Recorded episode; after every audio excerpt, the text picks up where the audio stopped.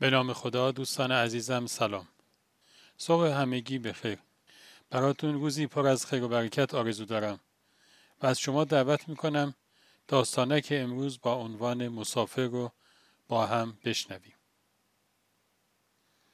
مرد با عصبانیت سوار ماشین شد و در رو به هم کوبید.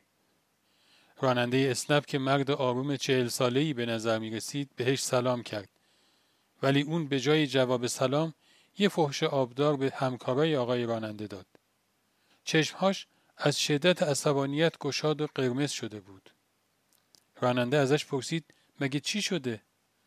مرد گفت چندین بار درخواست دادم این راننده ها هی اوکی کردن و بعدم یه دقیقه بعد لغو کردن. آقای راننده گفت خب حتما حکمتی داشته خودت رو ناراحت نکن. مرد با این حرف عصبانیتش بیشتر شد و گفت حکمت کیلو چنده این حرفا چیه تو مختون کردن؟ و شروع کرد با گوشیش یه شماره رو گرفتن.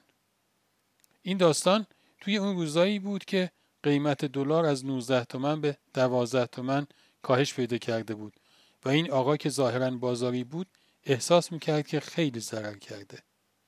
مدام پشت گوشی دعوا می‌کرد و هرس می‌خورد که یک باره حین صحبت با تلفن ایست قلبی کرد. آقای راننده سری زد کنار خیابون و اونو خوابوند و احیاش کرد. آخه اون سرپرستار بخش مغز و اعصاب یکی از بیمارستانهای تهران بود. ولی مسافر این رو نمی‌دونست. خلاصه خطر برطرف شد و اونو رسون به بیمارستان و رفت. دو هفته بعد مرد برای تشکر با آقای راننده تماس گرفت و حضوری اومد پیشش. و تازه فهمید که اون سرپرستار بخشه. یک کتاب کادو شده به همراه کرایی اون روز رو آورده بود. آقای راننده گفت دیدی حکمت داشت خدا خواست اون چند تا همکار لغو کنن که سوار ماشین من بشی که پرستارم. مرد توی فکر رو رفت و لبخندی زد. در اون زمان آقای راننده هم پول لازم بود.